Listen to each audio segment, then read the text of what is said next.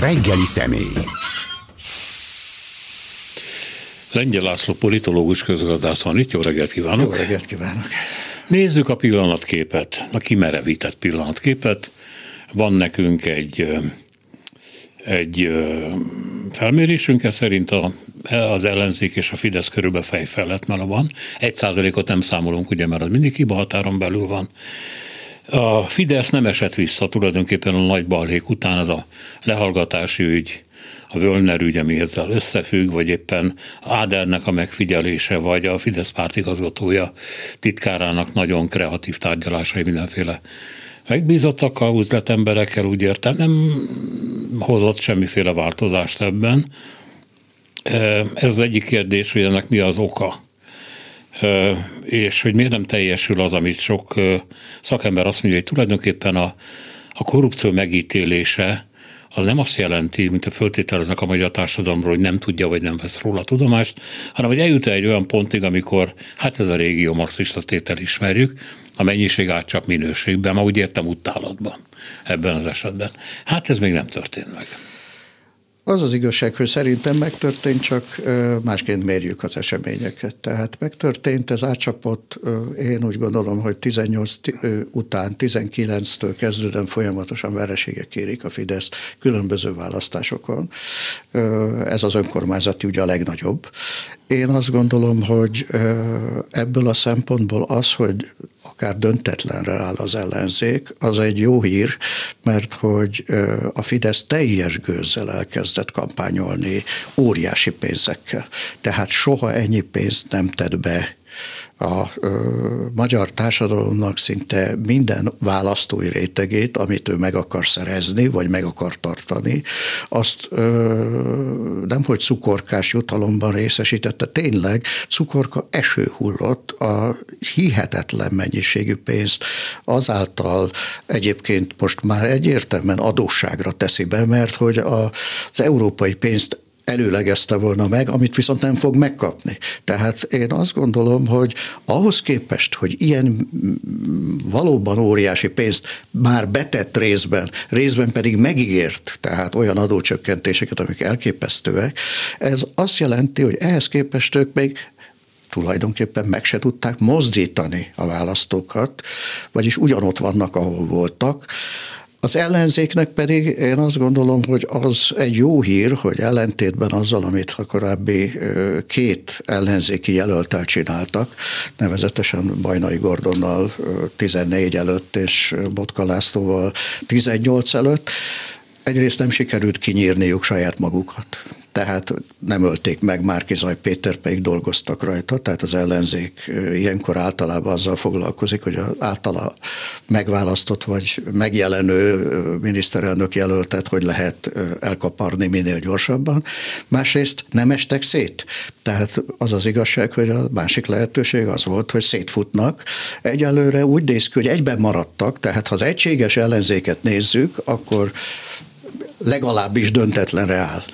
És az utolsó, amit mondanék, én elhittem a Fidesz elemzőknek azt az elemzését, hogy a Fidesz kiválóan teljesít az utolsó három hónapig. Tehát ha december végéig neki sikerül 6-7-8 százalékos erőnyt elérnie, akkor nyerni fog, mert nem tud annyit veszíteni az utolsó három hónapba. Mert az utolsó három-négy hónapba veszít, állandóan veszít minden eddigi választáson. Lejtmenetbe volt, tehát január, február, márciusban lejtmenet, nem tudnak erősíteni az utolsó három hónapba.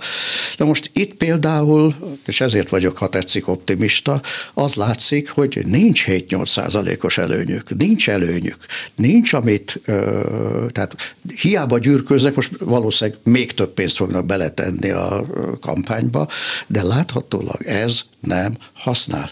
Tehát és hát meglátjuk, amikor a nyugdíjas megkapja a 13. havit, hogy, úgy van hogy mi lesz, a, mi lesz az érzése, meg az 5 hogy soha nem kapott még 5 ot 12 év alatt. Ez igaz, csak az az érdekesebb, és ez az, amit akkor megint csak a hétvégén a népszal jól kihozta, hogy önök az inflációs érzése a társadalomnak nagyon komoly és egyre nő. Vagyis arról van szó, hogy a nyugdíjas is felfogja, hogy ő megkapta ugyanezt a pénzt, de már amikor kimegy a piacra, és a zöldséget próbálná megvenni, akkor szembenéz egy olyan árral, ami elképesztő. Az élelmiszer áraknak az emelkedés, és ez tovább fog emelkedni.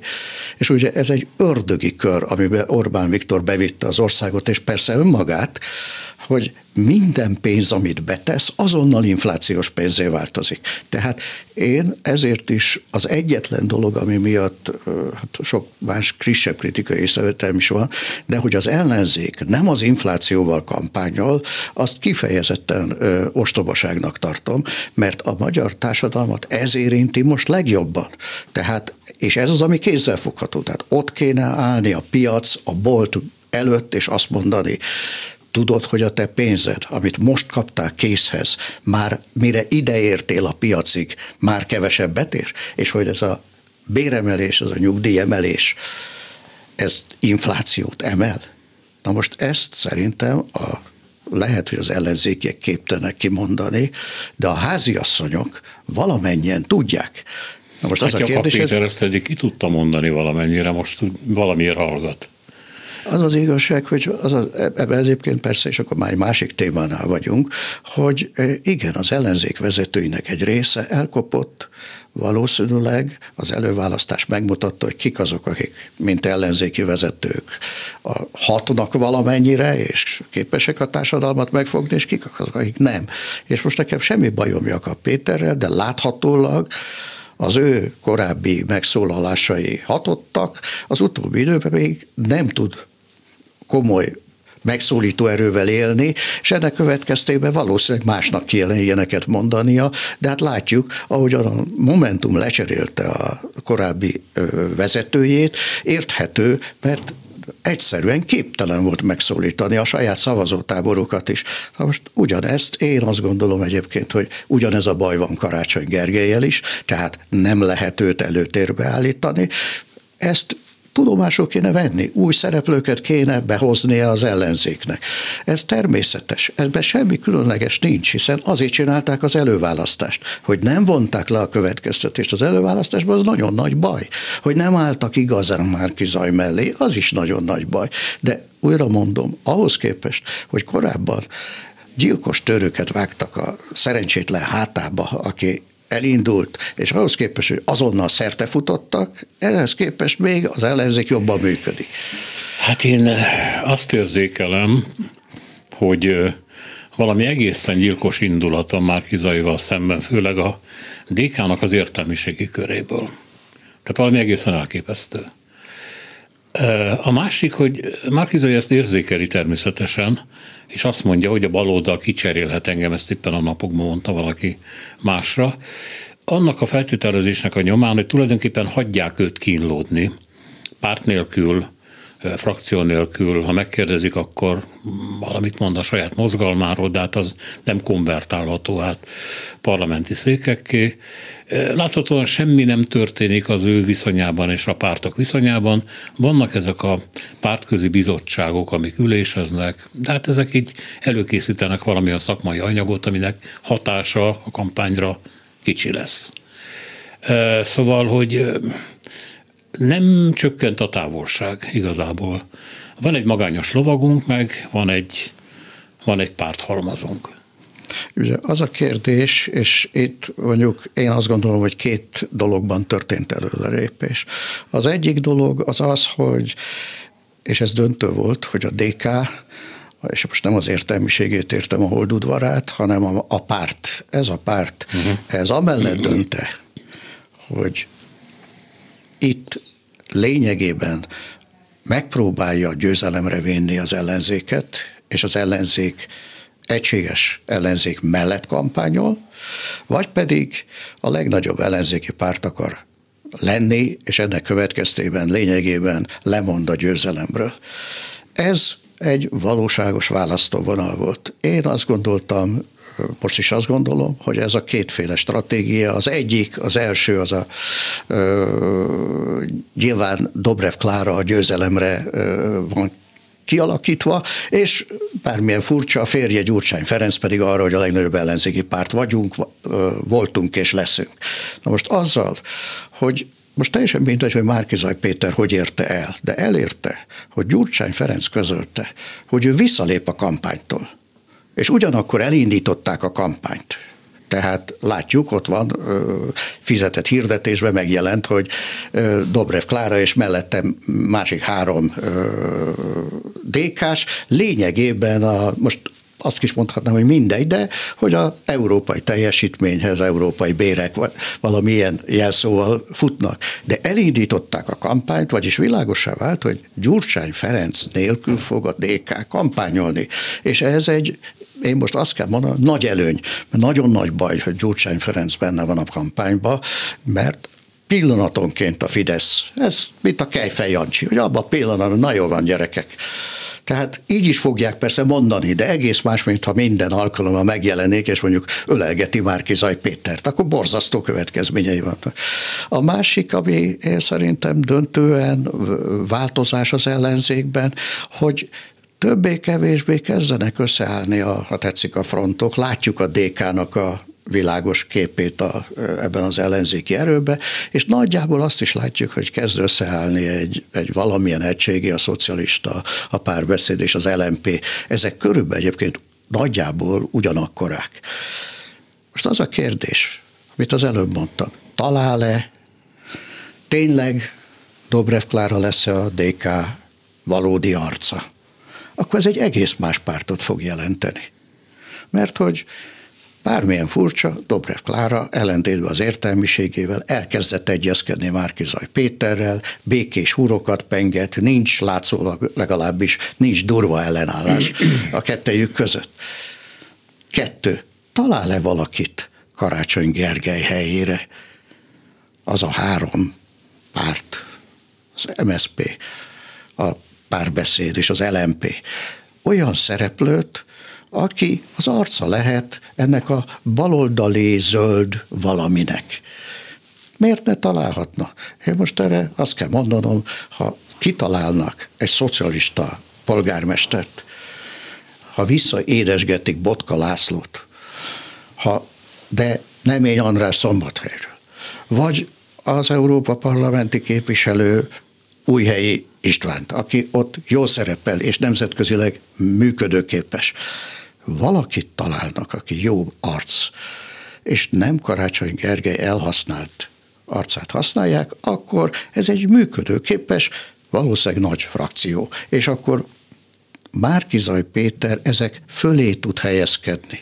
Tehát itt a legnagyobb baj, hogy ő pillanatnyilag a pártoknak egyszerre fogja, és egyszerre tényleg magányos lovag. Tehát nem tud nélkülük csinálni semmit, ugyanakkor viszont azok se tudnak nélküle csinálni. Tehát most már túl vagyunk azon, hogy meg lehet őt buktatni. Erről még nem is beszéltünk eddig, hogy óriási nemzetközi elismerés övezi. Tehát most itt lehet előadásokat tartani arról, hogy hogyan smiként az első ember, de hát ilyen európai fogadtatás, mint amilyen Márkizajt érte, ilyen én emlékeim szerint, pedig elég reggel emlékszem, ilyen nem volt még és ezt most legutóbb éppen nem, hanem Macron hozta el. Tehát azért ez nem mindegy. És küszöbben állhat egy amerikai És az amerikai úgy egyetértek. Tehát ez azért, hogy én úgy gondolom, hogy egy irtózatosan fontos mondás lenne különben a Fidesz hívei felé, hogy nem fogtok tudni pénzhez, támogatáshoz jutni nyugatról, ha győztök, egy, Kettő, még ellenetek is lesznek. Hogy fogtok megélni minden nélkül? Orosz segítségből fogtok élni? Kínaiakkal egyesültök? Erdogán lesz a barátotok? Az iráni ajatollahal fogtok szövetkezni? Ki a nyavaja a szövetségesetek? Még sort kell kerítenünk erre a pár kis balhéra, amiről beszéltünk, ugye a Völner ügy, ami külön érdekességeket rejt, az Áder ügy, a Kubatov ügy, stb., hogy ezeknek nincs láthatólag most még hatásán tudjuk, hogy később mi lesz. A Völner ügyben egyébként nagyon furcsa megjelent ez a legfelsőbb végrehajtónak a lehallgatott telefonbeszélgetéseiben. Nem is értem, hogy ez hogy kerülhet ki.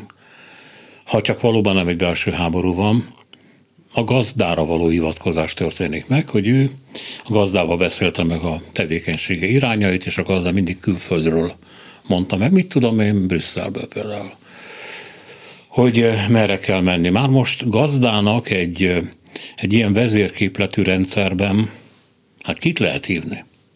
Hát nem egy minisztert, nyilván. Hát az az igazság, meg nem tudom mondani persze, hogy ki a gazda, de azt tudni kell, hogy azért akárhogy is, ha még nem is jutott volna föl egész a gazdáig, akkor is lényegében az igazságügyi minisztérium államtitkára, aki ott egyértelműen a pártot képviselte. Tehát nem a miniszter, hanem ő képviselte a pártot. Az is világos volt a Pegazus ügy óta, hogy ő az, aki a lehallgatások technológiáját, lényegében az alkalmazását engedélyezi, ami nyilvánvaló azt jelenti, hogy mindenkit elvileg lát és hall, ami megint csak egy bizalmi állás. Tehát itt nem egy kívülállóról van szó, aki a rendszeren kívülről, mert hogy mindenki lop, ő is lop, egy kicsit megtanulta ezt. Ez biztos, hogy így van, persze, hogy, hogy neki is járt ebben a rendszerben valami, de igen, valószínűleg ez egy sokkal szervezettebb és fölülről induló ügy. Az az igazság, hogy én igenis azt gondolom, hogy belül harc van. Tehát az a Fidesz, amelyről azt gondolta mindenki, hogy teljesen egységesen lényegében egyfajta sajátos zsarnoki fegyelem alatt él, és a közigazgatási apparátusai is egy ilyenben élnek. Ez nincs, ez nem igaz. Én szerintem egyébként már a Simicska ügy óta tudjuk, hogy belső hasadások lehetségesek, és alig úszta meg azt is Orbán Viktor nagyobb szakadás nélkül, de igenis gyűlölködő, szerintem nagyobb ellentétek vannak ma a hatalom táborán belül, mint az ellenzékben. Ugyanis itt valódi rangok és címek és valódi óriási pénzek elosztásáról van szó. Tehát őszinte szóval az ellenzék a semmit osztja el, itt viszont ö, aztán igazán van, és azt is mondhatnám, hogy a tetejében az életükről van szó. Tehát itt azért az, hogy három hónap múlva választások lesznek, itt nekik egyáltalán nem mindegy, hogy hogy fogják ezt megúszni, ki fog ezen átmenni, hogyha győznek még akkor is. Na most ebből a szempontból ez az ügy szerintem felszínre hozta, hogy a titkosszolgálatok egyáltalán nem ö, hűséges kiszolgálói, lojális kiszolgálói egy személynek, hanem ahogy egyébként kinyilatkoztatták a kövér beszéde kapcsán emlékezzünk, hogy ezek a titkosszolgálati vezetők kinyilatkoztatták, hogy ők az államnak tettek esküt, és nem egy pártnak vagy egy politikusnak.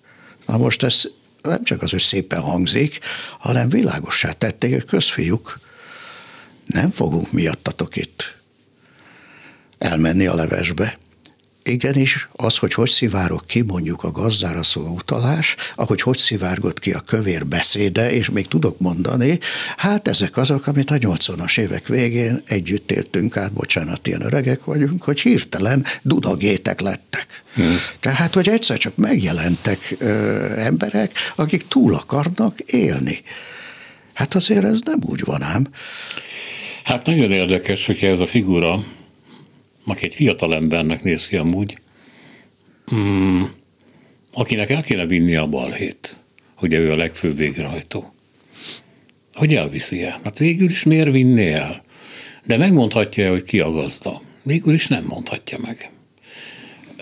Ez egy nagyon érdekes dugó, amiben ő van, és hát kérdés, hogy hogyan oldják föl ezt a dolgot. Egyetlen módon lehet, hogyha tisztára mossák, de ez már késő valószínűleg. Jó, itt az az igazság, hogy ebbe tényleg figyelembe kéne venni azt is, hogy egységesnek látjuk az ügyészséget, az se az.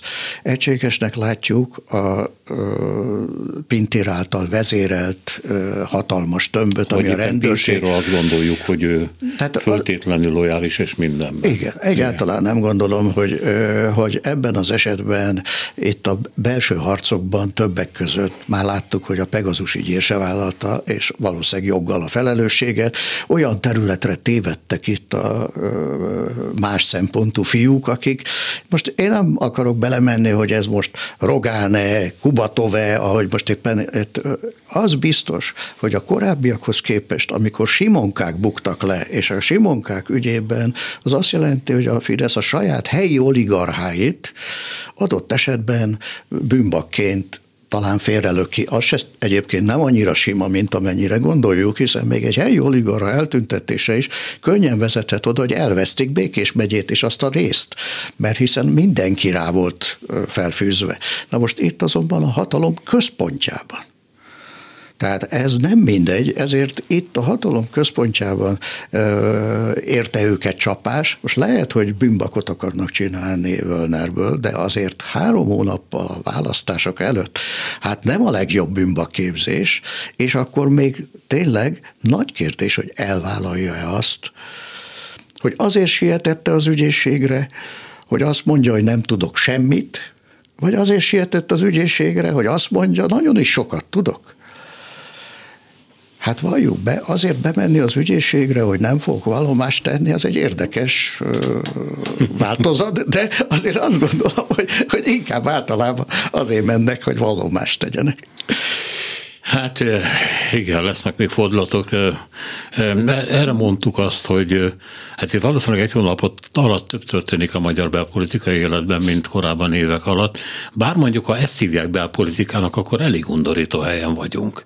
Hogy általában nem ezt szokták annak. Na, de az az igazság, hogy akkor most egy pillanatra körülnézünk itt Európába, akkor azt látjuk, hogy mondjuk Babis cseh miniszterelnök nagyjából egy hét alatt elvesztette mondjuk azt, hogy a pozícióját. Aztán Kurz, osztrák kancellár, tíz nap alatt, de ha rövidebben veszük, néhány óra alatt elvesztette ezt. Bulgáriába Hát Bulgáriában hirtelen egyszerre a volt korábbi miniszterelnök, akinek egy orosz prostituált valahogy sikeresen lefényképezte, hogy mi van a fiókjába, tűnt el valahogy a szédről, de aztán már az a népdalénekes is, aki elvileg itt megnyert korábban választásokat. Tehát itt pillanatok alatt történnek olyan esetek, amik egyébként szerintem még előtte állunk. Tehát Magyarországon még jönni fognak ilyenek, tehát ahogyan a borkai ügy, ahol egyszer csak egy videó kerül elő egy lyukas zoknival, és előkerülhetnek nyugodtan anyagok, amelyek most látjuk különben, hogy mennyire dilettáns módon szervezik ezeket. Olyan mértékben önhittek voltak annyira úgy gondolták, hogy ez egy örökké tartó hatalom, hogy még arra se vigyáztak, hogy a mobiltelefonjukban mégse mondunk be ilyeneket, hogy ne, mégse cipelünk a Nokiás doboz, mégiscsak egy ö, közérthető dolog lett volna, hogy ezután nem visszük nejlonzacskóba a pénzt. Ezek, ezek nem működőképes dolgok, és láthatólag még 2021. decemberében is ebben kell Magyarországon ilyen dilettantizmusokban vájkálni. Hát igen, de a felsorolt példákkal szemben Magyarországon van egy másik állam, azt is lehetne mondani, vagy egy másféle hatalom, nem is pontosan államról van szó, kiszervezett óriási pénzek, alapítványi formát nagyon szeretik, és olyan intézetek létrehozása, amiknek első pillanatban nagyon nehéz megmondani, hogy mi a fenét csinálnak egyáltalán, de kikötőtől kezdve a magyar ugar felét megkapják, ménesok, mit tudom én, micsodákat. Hát biztos kell ez a felsőoktatáshoz, vagy a, egyetem utáni oktatáshoz, és nyilvánvaló, hogy ezek olyan vagyontárgyak, amik nem egy-két évre szolgálják a túlélést, hanem akár tíz évig el lehet vele lenni úgy, hogy úgy vesztenek, hogy nem tűnnek el. Kicsit emlékeztet ez engem a Trump jelenségre. Trump is vesztett, de ott van. Trump vesztett, az az ott van, azért most, amikor az adóbevallását itt felszínre hozzák, akkor itt elég kellemetlen helyzetbe jutott, de úgy gondolom, hogy ott is az, ott más a, az állami rablás Trumpnál, az lehetséges, hogy lebukik majd a veje és a lánya, de alapjában véve ilyen nagyságrendű állami rablás, mint ami Magyarországon van, ez nem volt Amerikában. Ezt azért az egy jobban ellenőrző. Talán itt se. Na most azt kell mondanom, most az állami alatt persze nem azt értem, hogy nem magán kézbe jutottak ezek, csak az azt jelenti, hogy itt tíz év alatt olyan gazdagodások történtek, amelyek tényleg közvetlen közelből láthatók. Tehát én megint csak azt mondom, ha az ellenzéki miniszterelnök jelölt odaállna mondjuk a Turai kastély elé, és a háta mögé mutatna, és megkérdezné, hogy az az ember, akinek nulla forintja volt 2010-ben, hogy jutott ehhez a kastélyhoz, és rajta kívül még mondjuk 14-hez? Vagy amit az Európai Unió levelében megkérdez, mi van a Balatonparton. Tehát a Balatonparton elég volna valakinek végigmenni, és körülbelül úgy, ahogyan az Adi Endrék az úri birtokokat nézték. De hát ez még mindig az övé? Igen. Na menjünk még néhány kilométert. Ez is az övé? Igen. Ez mind a mészáros vagyon, és tudjuk, hogy mészáros vagyon nem mészáros vagyon. Tehát körbe menni, bemenni a várba, és azt kérdezni, ez is az övé, és az is az övé, és nem igaz az, hogy megtarthatja. Ez nem így van. A megtarthatja az az első adóvizsgálat után. Egy óriási kérdés. Tehát én azt gondolom, hogy ebből a szempontból inkább kockázatot jelent, gazdasági kockázatot jelent, hogy mondjuk Mészárosnak három bankja van, amelyből hitelez nyakra főre önmagának és az üzletfeleinek, és emögött nincs forrás. Ez egy sokkal nagyobb kockázat. Én ettől sokkal jobban tartok, mert ez itt ezer milliárdokról van szó, tehát itt nem arról van szó, csak hogy úgy ellopták, hanem hogyha ez a dominó fölborul, akkor itt ez végigmegy a magyar népgazdaságon, nemzetgazdaságon. És ez egy borzasztó dolog. És nincs mögötte semmi. Ezek mögött semmi sincs. Itt áll egyébként egy csomó lakópark majd, és azok mögött sincs semmi. Na most ez a magyar gazdaságra nézve borzasztó következményekkel járhat. Már egyébként az inflációs gazdaság is ebből van, hogy hitelben lökik, lökik, lökik, lökik be a fejlesztésbe a pénzt. Na most ez, de hogy tartják meg? Hát önmagában most azt mondanám, a végrehajtó győz a végén. A felszámoló győz a végén, aki reményeink szerint nem maga zsebére fog felszámolni és végrehajtani. Hát ez olyan egy kicsit, igen, hogy Washingtonban találkoztam egy gazdag emberrel, aki Magyarországról ment ki, és mondom, hogy mit csinált. Azt mondja, hogy kórházam van. És még még kérdeztem, meg temetőm nem tudok rajta veszteni. Hát körülbelül a Fidesz is így játszik. Hát most nem akarok morbid lenni, hogy a temető fog nekik jutni, de az az igazság, hogy, hogy nem így van. Ezek relatíve fiatal emberek, akiknek itt, ha nem a nem tudom milyen szigeteken vették meg a maguk birtokát, akkor alig ha lesz, de maradjunk annál, hogy tovább akarnak üzletelni ki fog velük üzletelni? És ez egy valódi kérdés. Hát itt láttuk, hogy azok a szocialista oligarchák, akik elvileg túléltek, nagyon kevesen vannak, akik ma az üzleti életben tovább mehettek. Tehát ez nem úgy van, hogy holnap valaki bemegy, és azt mondja, ho-ho, jaj de jó, itt vagyok végre, és Mészárossal egy jó üzletet fogok kötni, ez az alkú nagyon jól fog rám nézve kijönni. Hát azért ezt senki nem hiszi, ha 2022 májusában egy új kormány alakul. Hát senki nem hiszi, hogy Garancsi, vagy hogy Tiborcs neve lesz a legjobban fénylő üzlet.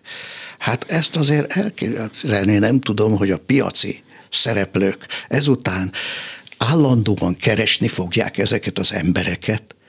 Hát ez nem így működik. Hát egyáltalán életben maradnak, mert hát olvastam igen. egy sort, ugye legutóbb, amikor a kormány döntött arról, hogy az élelmiszerláncoknak le kell adniuk 48 órán belül tönkremenő élelmiszereket, illetve adóemelés, hogy miért csinálják. És akkor valaki megjelentetett egy sort, hogy utóbbi 5-6 év alatt a nagy nyugati láncok annyira az érre törtek, főleg a Lidl, és a magyar láncok annyira végén vannak, mondjuk a CBA, vagy a Kóp, vagy a többi, hogy elmondhatatlan a különbség, miközben ezeket a nagyokat akkor már mindig ütött a vágta.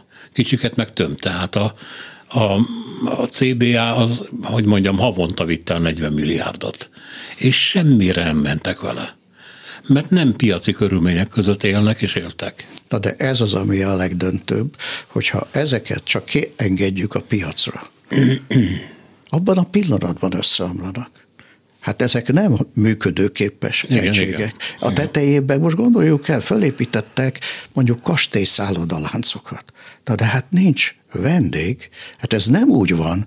Hát a turizmusban ezt előadhatják, hogy ők remekül csinálják, nem csinálják jól. De mi ez, ez hogy a NER időnként csak stadionokat épít, aztán meg csak hoteleket. Miért? Hát ez azért, a, most a stadionépítés az egy specialitás, mert azt tudjuk, hogy Orbán Viktor magánszenvedélye. Hozzá kell tenni, hogy abban is volt egy üzleti elképzelés, nevezetesen, hogy nézte az olasz és a, a brit mintát, ahol a stadion nem egyszerűen stadion, hanem lényegében egy üzleti élet központja, ahol minden van a stadion körül, tehát üzletileg is megéri valakinek oda települnie a Milán stadionja köré, és oda is települ, vagy a Bar, Barhat stadion mellett, hát hihetetlen üzleti élet virágzik, és közösségi élet. Na de hát ott 70-80 ezer ember megy ki hetente a stadionba adott esetben, és van is mit néznie, itt pedig tudjuk, hogy mi megy ki. De valójában lehet látni, hát itt egy ingatlan buborékot fújnak, itt egy turizmus buborékot fújnak. Itt ezzel lesz az igazi baj, hogy újabb és újabb láncolatokat próbálnak megszerezni. Eredetileg egyébként ez lett volna az üzletláncok dolga is, csak képtelenek működtetni. Tehát itt az igazi baj számukra szerintem az, hogy nem képesek igazán hatékonyan működtetni. Tehát más dolog ellopni. Ezt már, Istenem, mi megtanultuk Marsz Károlytól, hogy a tőke másként működik, mint a lopás. Azt működtetni tudni kell, és ezek nem képesek működtetni, ezek erre alkalmatlanok, de hadd mondjak még egyet, valójában aggódnia kellene saját győzelmüktől is ezeknek az uraknak, mert mindig eltűntek. 14-ben eltűnt Simicska, a 14-18 közötti időszakban eltűnt Spéder, hogy csak embereket mondjak.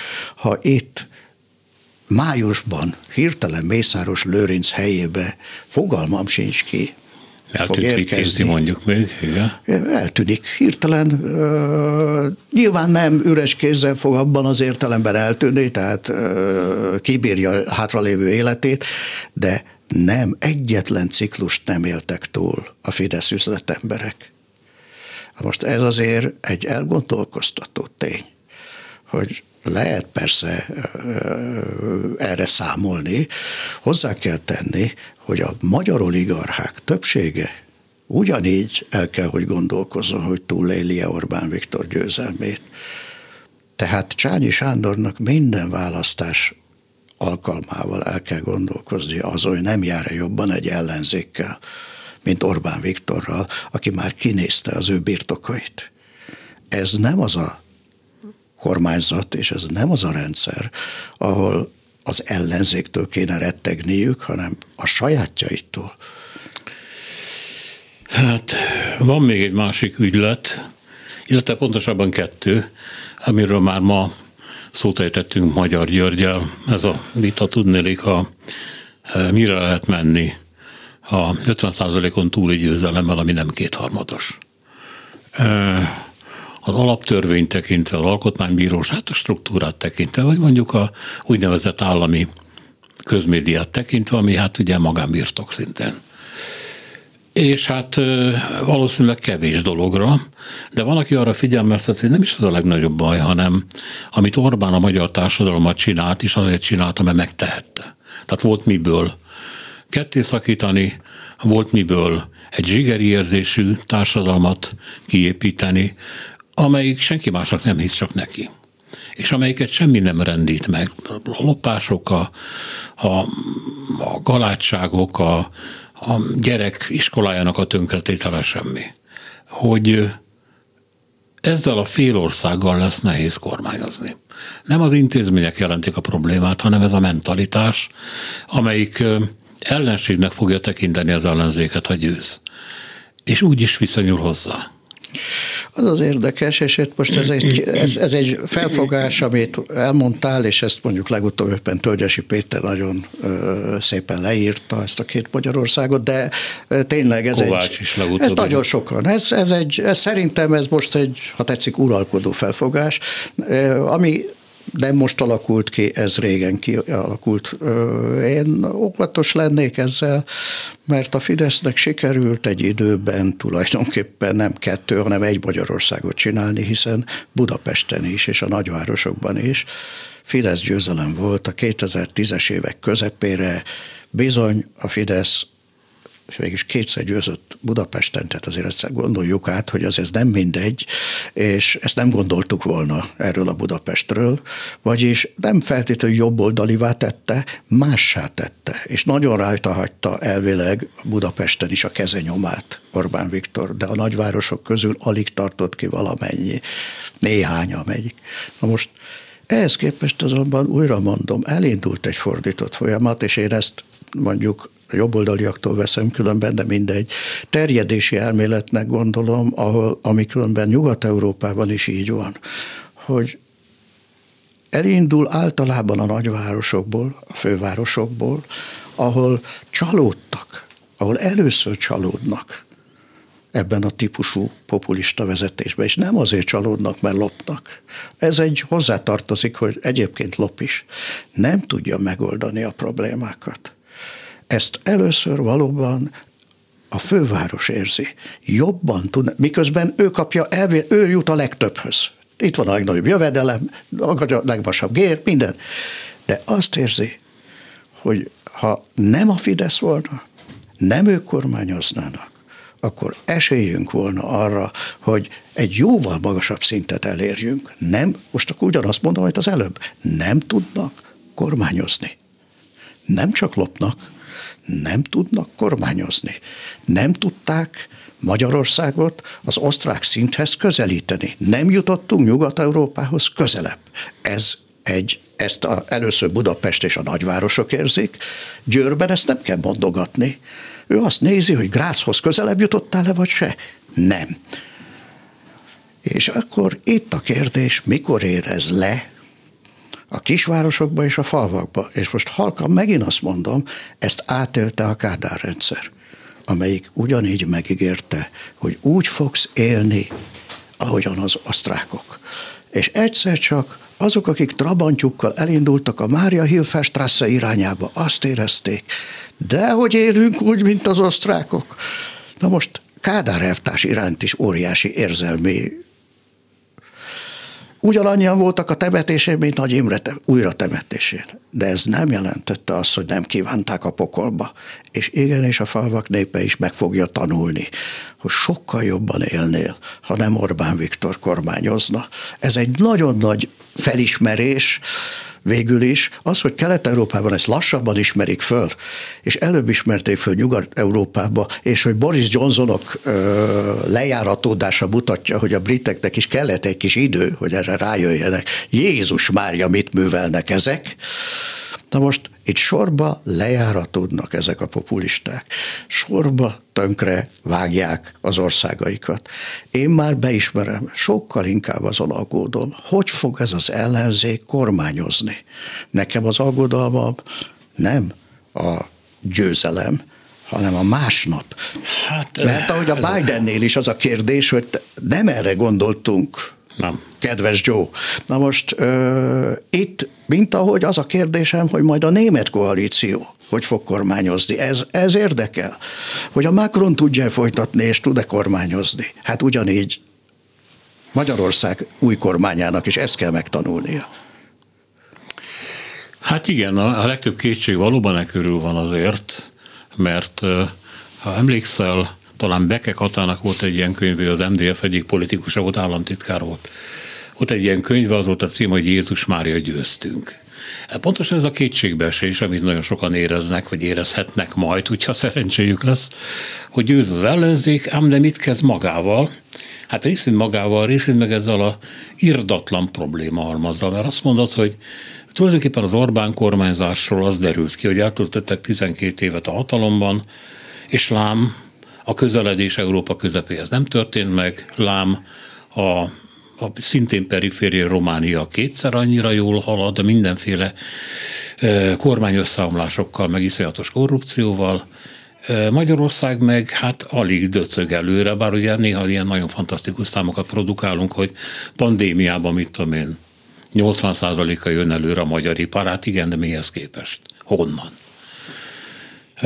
Szóval csak azt akarom mondani, hogy ha ez kimondható az Orbán kormányról, akkor sajnos ezt a rettentő problémahalmazt látva kimondható lesz majd az ellenzéki kormányról is. Ráadásul én nem látok igazán nagyon komoly politikai és szakpolitikai tehetségeket körülöttük. Háttérben talán ott vannak, pártközi bizottságban rakják össze a programokat, de egyelőre nem jöttek elő névvel nem mutatták meg az arcukat, mert nem biztosak benne, hogy, hogy jó ötlet. Pedig hát ugye Márkizainak, az ellenzéknek azt kell, hogy rámutasson, mint 1994-ben, hogy a híres sportrepülő, hát velünk van. A híres ugró velünk van. Aki fogával dobálja a volgákat, az, az is velünk van. Vagy a professzor úr, aki kiváló szakvéleményeket ír a Szép Művészeti Múzeum kincseiről, velünk van. Ezt most nem látod? Igen, hát ezt tudod jól, hogy az a véleményem, hogy a, igazán az ellenzéknek kompetenciát, szakértelmet kell mutatni. Én kifejezetten szakértő kormányt is javasoltam egyfolytában. Vagyis olyan, ha nem tud 5-6 olyan szakminisztert felmutatni jövő év márciusáig ez az ellenzék, akkor lényegében, akik a tetejében nyilván személyükben is ezt a hozzáértést lényegében igazolják a társadalom előtt, és hát nyilván a, nem csak a fejükben, hanem, hanem valami fajta csapattal képesek programot mondjuk végrehajtani 2022 májusától. Azt hiszem, hogy ez lét, nyugodtan létezhet. Pillanatnyilag az egyik nagy problémája ennek, hogy még nem derült ki, hogy az Egyesült Ellenzék és Márki Zaj között kialakult-e már olyan viszony, amelyben egyértelműen lehet látni, hogy az Egyesült Ellenzéknek vannak miniszterei, miniszterjelöltjei, államtitkár jelöltjei, és nem különböző pártok találnak ki embereket, akik aztán egyébként egymást csépelik a háttérben. Tehát ehhez előbb tisztázniuk kell a pártoknak és a párkizajnak a viszonyát, hogy nem csak a légből kapottak a bizottságok, amelyek dolgoznak, azt a tetejébe komolyan veszik. Én most csak az előbb említettet mondom, ha ők komolyan vennék azt, hogy itt ö, lényegében a gazdaság fő kérdése, hogy egy inflációs gazdasággal mit csinálunk, és ezzel fogunk kampányolni, akkor már el kellene kezdeniük lényegében fejben legalábbis végig gondolni, hogy ki a pénzügyminiszterük, akinek olyan súlyú embernek kell lennie, hogy tud is valamit kezdeni az inflációs gazdasággal. Tehát nem egyszerűen csak szaval. Ugyanígy nyilvánvaló, hogyha valamit akarunk kezdeni, és itt jön az alkotmányosság kérdése, valamit végre akarunk hajtani 2022-től, hogy hogyan csinálunk egy jogi átmenetet, egy alkotmányos átmenetet, akkor annak az élére olyan jogász kell, aki ilyet már csinált életében, ha nem is pont ugyanezt, és ö, mindenki elhiszi róla, hogy szembe tud nézni a legfőbb ügyésszel, az alkotmánybíróság elnökével, vagy a köztársasági elnökkel. Ez egy nem ö, lehetetlen feladat. Na most azt kell mondanom, hogy itt ezt már ki kellett volna gondolni, de még mindig nem késő ugyanúgy, amit most igen 94-ben is, de 2002-ben lényegében Megyesi szerintem nagy részt azért nyert, mert folyamatosan hónapról hónapra mondta, hogy de hát hiszen azért nézzék meg, hogy kik lesznek az én kormányomba.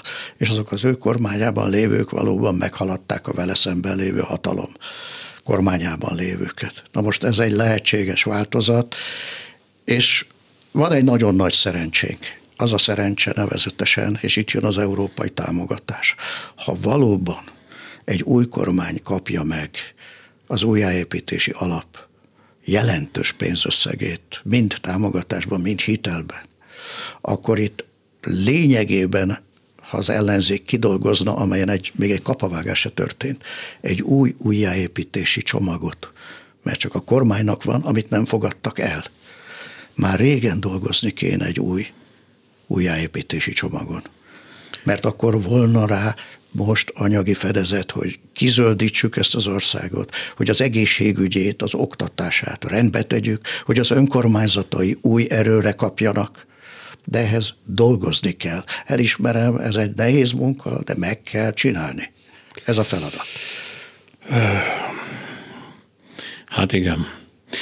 Sokan mondják, hogy már föl kellett volna állítani ennek érdekében a gyárnék kormányt, mert így arcokat lehet fölmutatni. Csak hát nem véletlenül nem állt össze. Nem állt össze, mert amiket most az ő kapcsolatát tekintve a pártokkal, a fölállít a árnyékkormány semmi nem biztosítja azt, hogy az lesz a valóti. És akkor ő sérülni fog. Ugye az ő körülötte levő látszat vagy valóság sérülni fog. Viszont a, a, kor, a, a pártok igényei szerint állítja össze az árnyékkormányt, akkor ő minek van a világon? Hogy ez egy nagyon nehéz ügy. Azt kell mondanom, hogy valószínűleg egy egyensúlyt kell találni a, a politikai pártokban is, meg kéne nagyjából lassan mondani, hogy mit fognak ők kapni egy jövendő kormányba. Mert ezt meg lehet mondani, hogy ez a párt ezt a szakágat fogja kapni, legyenek szívesen, annak az élére kerülhet politikus, ha olyan minőségű, vagy kerülhet szakember, akit ők javasolnak, de ebben az esetben ő neki kell kidolgoznia és egységbe hoznia a többi tervezettel azt, amit ezen lehetne dolgozni. Itt nyilván én újra azt mondom, hogy kell egy mag, amelynek viszont teljes mértékig szakmailag kompetens és egy egységes ellenzék magját képviselő miniszterek, mert különben nem fog működni az egész. Na most ezt politikailag meg kell oldani, pillanatnyilag a pártok még a listáikon szórakoztatják magukat, mármint hogy összefésüljék a saját listáikat. Én megértem, hogy ez fontos, csak hát ezért lassacskán már el kéne jutni odáig, hogy saját magukkal való foglalkozás helyett fog foglalkozzanak az országgal. Ez is egy, itt vagyunk, bármilyen furcsa választók vannak, nekik is vannak problémáik, nem csak a politikusoknak, akiknek tudom, hogy sokkal fontosabb, hogy mi lesz velük, mint mi lesz velünk. Köszönöm szépen, hogy itt voltál. Én köszönöm. Lengyel László politológus közgazdász volt a vendégünk 9 és 10 óra között. Hölgyeim és uraim, köszönjük szépen a négy órán keresztül tartó figyelmet és türelmet. Még egyszer minden jót!